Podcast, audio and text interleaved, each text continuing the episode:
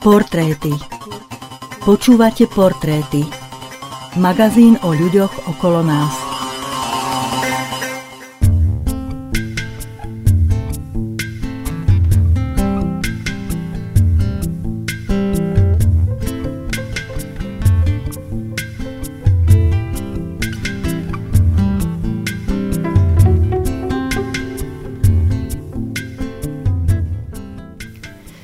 Spasená Božou milosťou.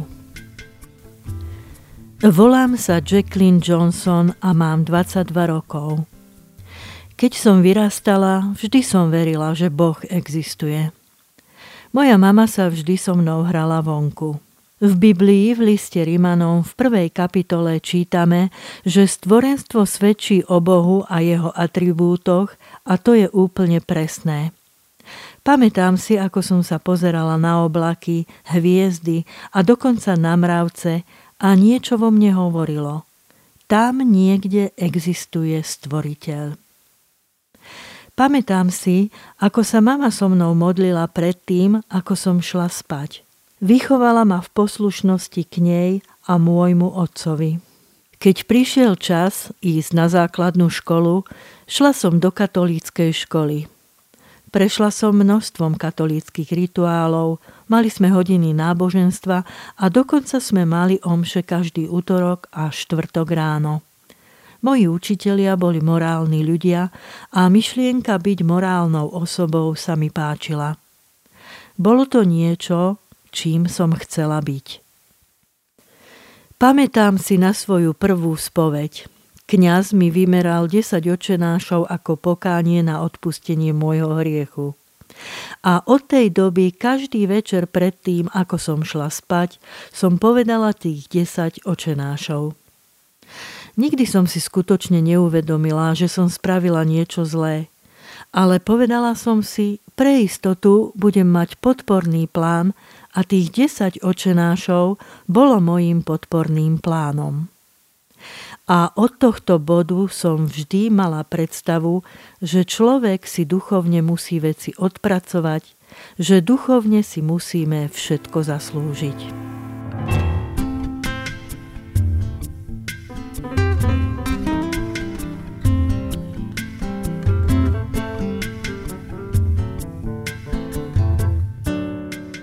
Počas zvyšných rokov môjho dospievania som bola vzorom dobrého človeka.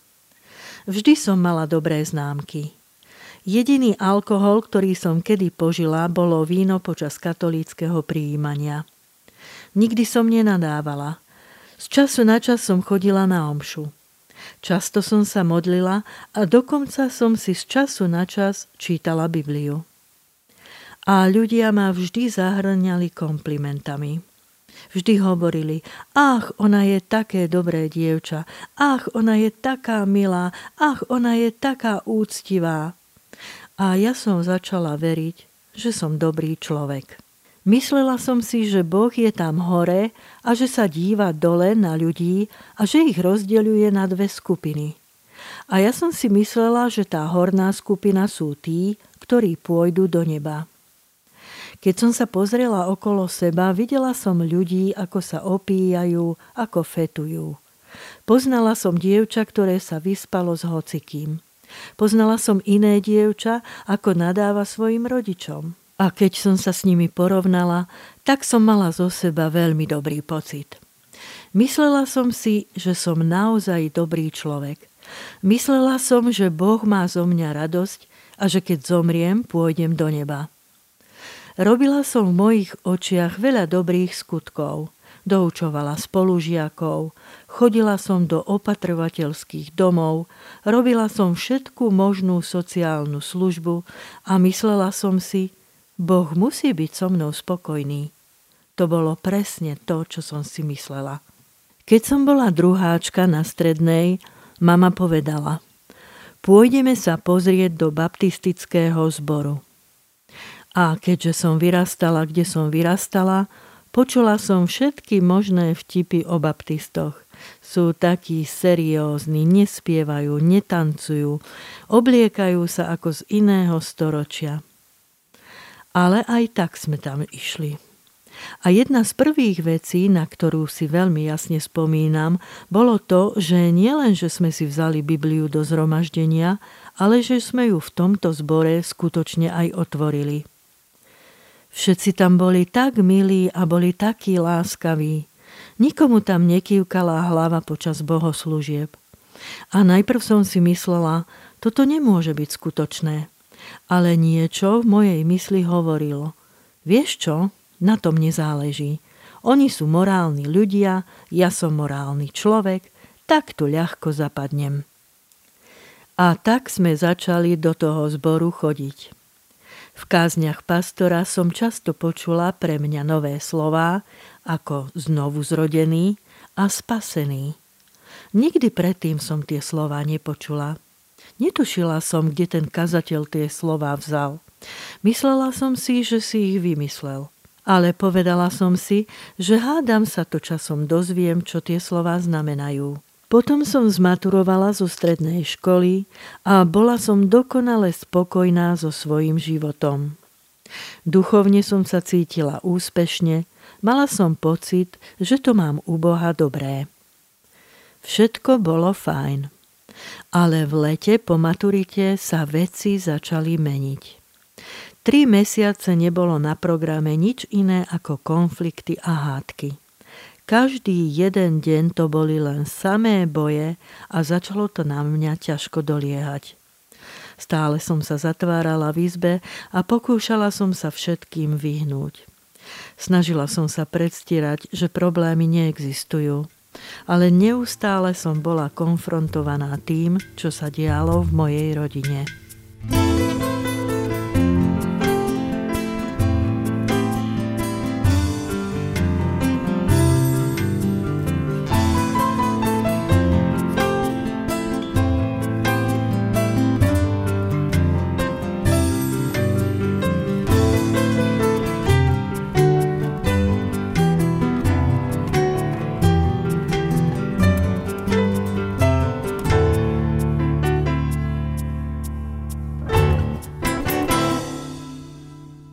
jedného dňa tento maličký hnev a táto maličká zlosť a nenávisť jednoducho začali rásť.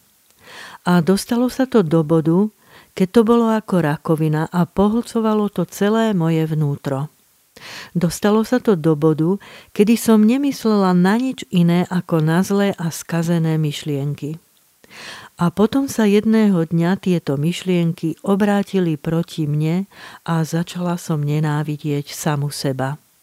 Neznášala som sa, nenávidela som svoj život a chcela som z neho von. Nechcem čakať do augusta, kým sa odsťahujem. Chcem von teraz. Chcem ukončiť svoj život teraz. A tak som premýšľala nad rôznymi spôsobmi samovraždy. Párkrát som k tomu bola veľmi, veľmi blízko. Teraz si uvedomujem, že to bola Božia milosť, ale vtedy ma to akurát ešte viac nahnevalo, že nemám odvahu sa ani zabiť, že nemám odvahu skončiť svoj život.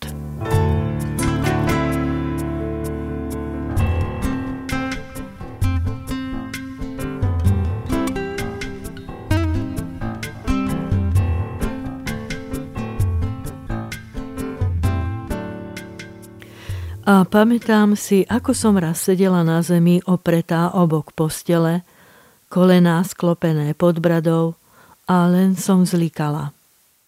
A niečo ma zasiahlo, ako dokonale jasný blesk.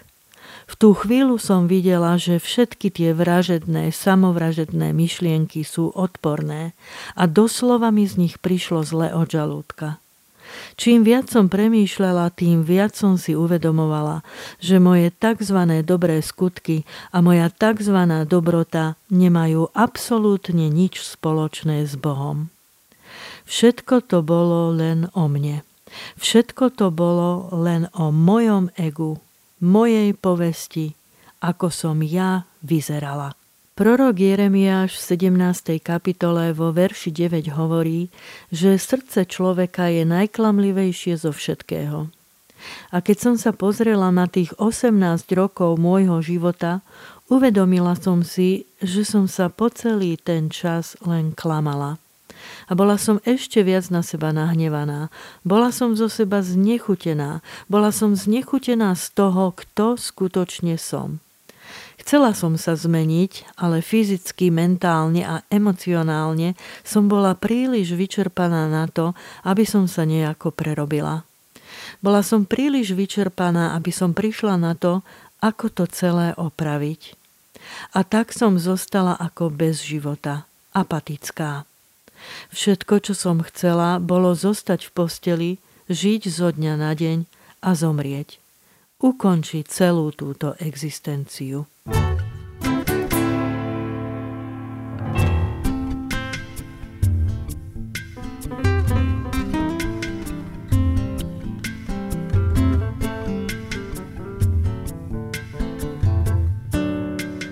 V auguste 2005 som sa presťahovala na internát.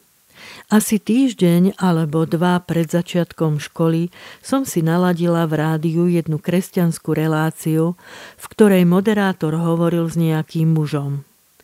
A jednou z prvých vecí, ktorú tento moderátor tomu mužovi povedal, bolo – Viete, že v Matúšovi v 5. kapitole Kristus hovorí, že keď ste na niekoho skutočne nahnevaní, keď ste voči niekomu neznášanliví, tak sa to rovná vražde? To som nikdy predtým nepočula a myslela som si, že ten človek klame. Že to nie je možné, aby Boh niečo také povedal. A tak som vzala Bibliu Listovala som v Matúšovom evanieliu v 5. kapitole, len aby som dokázala, ako sa ten človek míli a samozrejme bolo to presne to, čo Kristus povedal. A ten muž oponuje moderátorovi a hovorí, no ale ja som dobrý človek. A ja by som bola povedala to isté – ale ten moderátor mu začal čítať list Rímanom 3. kapitolu, verše 10 až 18.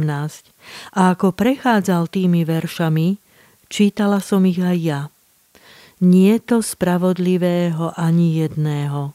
Nie toho, kto by vážne hľadal Boha. Nikoho predtým nikdy nenapadlo mi povedať, ty nie si dobrý človek, niečo s tebou nie je v poriadku. Ale Boh sám mi teraz hovoril, že nie som dobrá.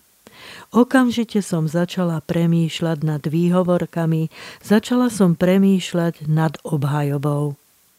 No ale čo moje dobré skutky, Bože? Čo moje dobré skutky? A presne to, čím som ja vo svojom vnútri argumentovala, sa opýtal ten druhý muž. A ten moderátor mu prečítal z knihy proroka Izaiáša zo 64. kapitoly verša 6. Všetky naše spravodlivosti sú ako ohyzdné rúcho. Neskôr som sa dozvedela, že úplne pôvodný význam slov ohyzdné rúcho používa výraz menštruačná vložka. Mimo Krista sú všetky naše dobrúčké skutky pred Bohom úplne ohavné a ohyzné. Začala som panikáriť. Prvý raz vo svojom živote som bola skutočne vydesená. Začala som si dávať dokopy dve a dve.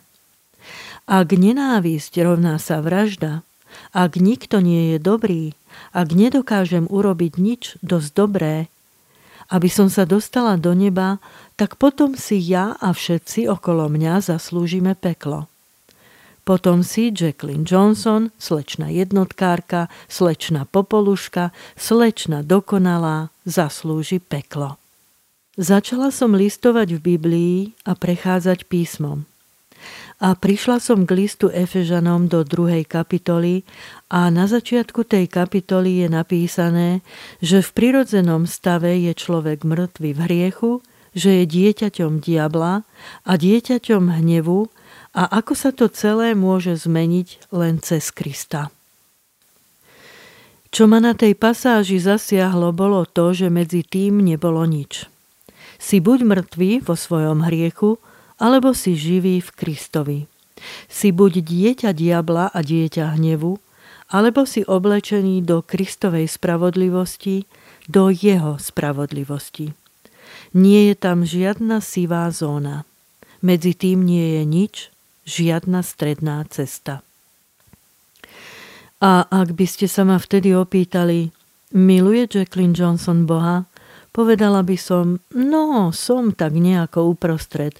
Nie som jeden z tých fanatikov do Ježiša, ale nemôžem ani povedať, že by som Boha nenávidela. Ale viete, čo hovorí písmo? Písmo hovorí, že som bola mŕtva v hriechu. Písmo hovorí, že som milovala seba viac ako Boha. Písmo v Rímanoch 8. kapitole hovorí, že moja myseľ bola v nepriateľstve proti Bohu. Bola som Boží nepriateľ, čo bol úplný opak toho, čo by som vám vtedy o sebe povedala.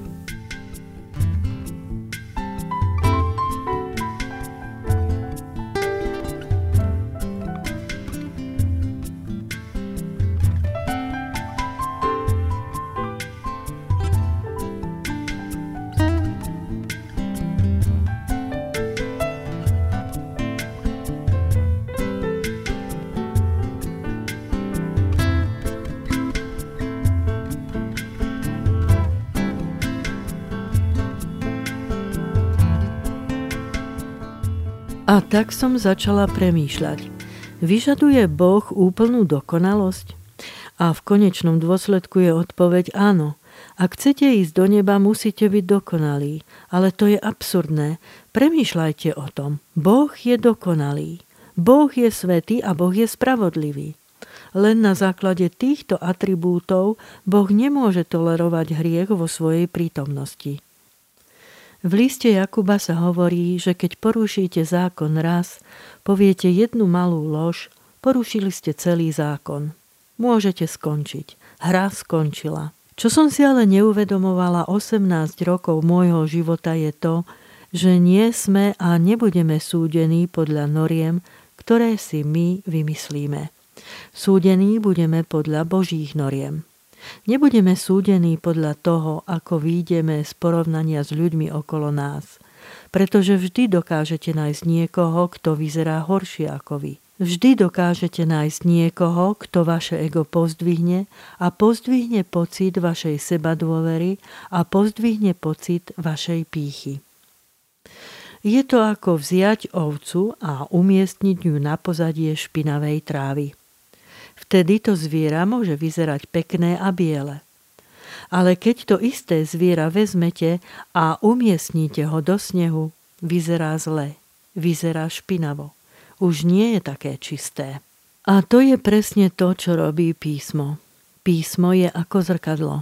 Boh vám ukazuje, toto je tvoja skutočná prirodzenosť, toto skutočne si, toto je skutočne to, ako ťa vidím ja a v konečnom dôsledku iba na tom záleží, ako ťa vidím ja.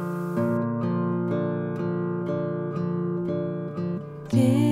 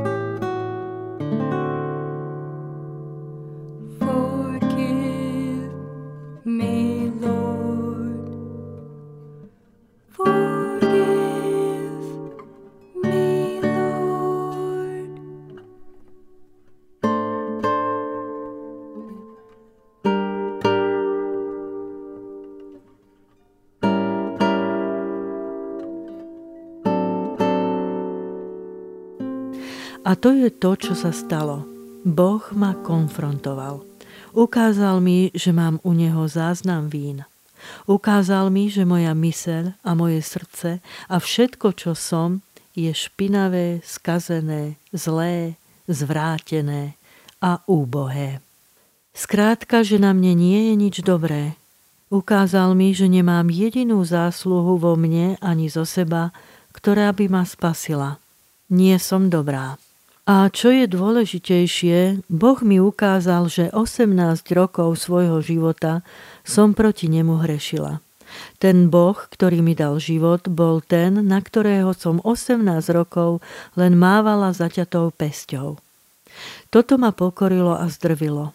Každá obhajoba, ktorú som kedy poznala, padla a ja som sa vzdala snách spasiť samu seba. Volala som k Bohu, Bože, neopúšťaj ma, Bože, zachráň ma, Bože, odpusť mi, Bože, pomôž mi, Bože, zmeň ma. A on to urobil. Obrátila som sa a činila som pokánie zo všetkých tých samospravodlivých smetí a odvrátila som sa od seba ako svojho Boha, ako svojej vlastnej modly. Odvrátila som sa od toho všetkého a obrátila som sa k Bohu Biblie, k jedinému skutočnému Bohu. Až vtedy som pochopila, čo znamená obrátenie, o ktorom hovoril pastor. A nemám na tom žiadnu zásluhu. Nemôžem za to dostať žiadnu slávu. Všetko to bolo z Božej milosti. On to všetko urobil. Len Bohu nech je sláva. Len jemu. Zmysel Kristovej smrti na kríži nie je to, že ho nejakí riemania zbičovali, dali mu na hlavu trňovú korunu. Ide o to, že na tom kríži Kristus vzal kalich Božieho hnevu a vypil ho do poslednej kvapky. A keď sa ten kalich prevrátil, nič v ňom nezostalo. A Kristus povedal, je dokonané, je dokonané. A čo je dôležité je to, že Kristus si tento hnev nezaslúžil. On bol bez riechu a bol dokonalý v slove, myšlienke a skutku. Nezaslúžil si to, ale ja som si to zaslúžila. A on vzal môj hnev, on vytrpel môj trest za mňa. A vzal preč nielen môj hriech, Ale teraz, keď sa Boh na mňa pozrie, na to dievča, ktoré sa chcelo zabiť, ktoré bolo tak arogantné a samospravodlivé, keď sa na to decko pozrie, vidí dokonalú spravodlivosť svojho syna. Keď sa Boh na mňa pozrie, vidí dokonalosť svojho syna. A nie len to, na tom kríži Kristus pre mňa kúpil novú prirodzenosť ale ako platidlo nepoužil zlato ani striebro. Kúpil pre mňa novú prirodzenosť za svoju drahocennú krv. Prorok Ezechiel v 36. kapitole vo verši 26 hovorí, že Boh vzal moje srdce z kameňa a dal mi srdce z mesa. Boh mi dal nové túžby, Hriech, na ktorom som sa kedysi smiala, hriech, ktorý som si užívala, v ktorom som sa prevaľovala, teraz nenávidím.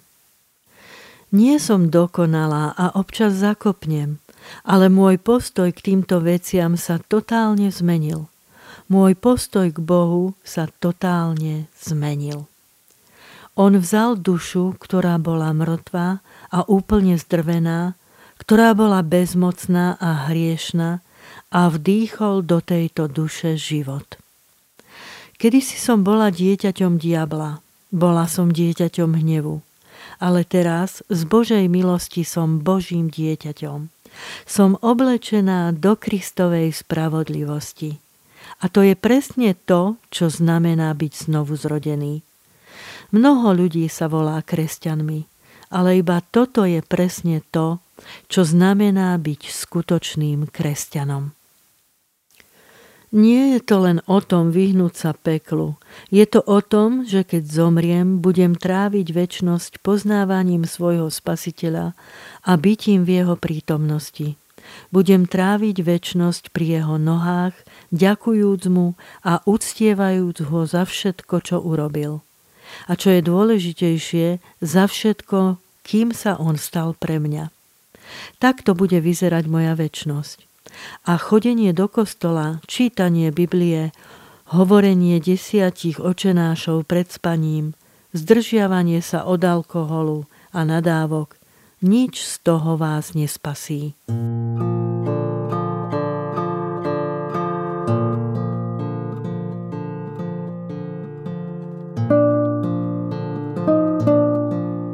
Strávila som 18 rokov života ako samospravodlivý farizej. Klamala som samu seba a presvedčila som samu seba, že som dobrá. Klamala som samu seba a presvedčila som samu seba, že som kresťanka. Ale kresťanstvo nie je nič menšie ako nadprirodzené Božie dielo. Skúmajte samých seba, či ste v pravej viere. A neklamte sami seba Nemyslíte si ani na moment, že drogovo závislí, prostitútky a alkoholici sú tí jediní, ktorí potrebujú spasiteľa. Nepochopte ma zle, títo ľudia zúfalo potrebujú Krista. Ale rovnako zúfalo ho potrebujú arogantní, pyšní ľudia, ktorí sú spravodliví vo vlastných očiach. Neklamte sa. Keď sa pozriete do Matúšovho Evanielia do 7. kapitoly, nájdete tam mužov a ženy, ktoré stoja pred Bohom v súdny deň a hovoria Bože, ja som hovoril, že existuje Boh. Bože, ja som hovoril, že Ježiš je Pán. Chodil som do kostola, volal som sám seba kresťanom a v Tvojom mene som robil všetky tieto veci. A čo Boh týmto ľuďom povie? Povie im, Odíďte odo mňa, vy páchatelia neprávosti. Nikdy som vás nepoznal. Nikdy som vás nepoznal.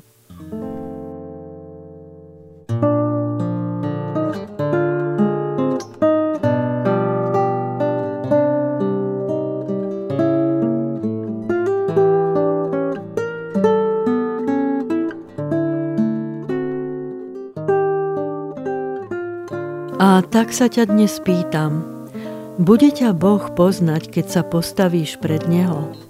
Pozná ťa Boh? Pozná ťa Boh, alebo to všetko len predstieraš a tváriš sa duchovne so všetkou svojou morálkou a náboženstvom?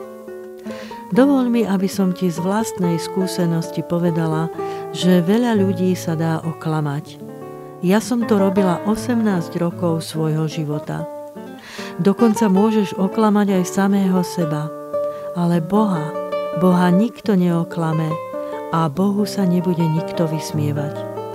Ani na okamih si nemyslí, že sa nejako pretlačíš, prešmikneš do neba, že Boh prižmúri nad tebou oko, že Boha budeš môcť podplatiť svojimi dobrými skutkami. Božia norma nie je o nič menšia ako dokonalosť. Božia norma nie je o nič menšia ako dokonalosť. A ak nie si v Kristovi, tak túto normu nesplňaš. Ak nie si v Kristovi, môžeš dať všetky svoje peniaze na charitu, môžeš byť v kostole 24 hodín denne, 7 dní v týždni, a nebude na tom záležať. Na to, aby si splnil Božiu normu, musíš byť v Kristovi. Musíš patriť a slúžiť Bohu. Ja slúžim Bohu, ktorý má moc spasiť. On zachraňuje ľudí a spasil aj mňa. On ma spasil a má moc spasiť aj teba. thank you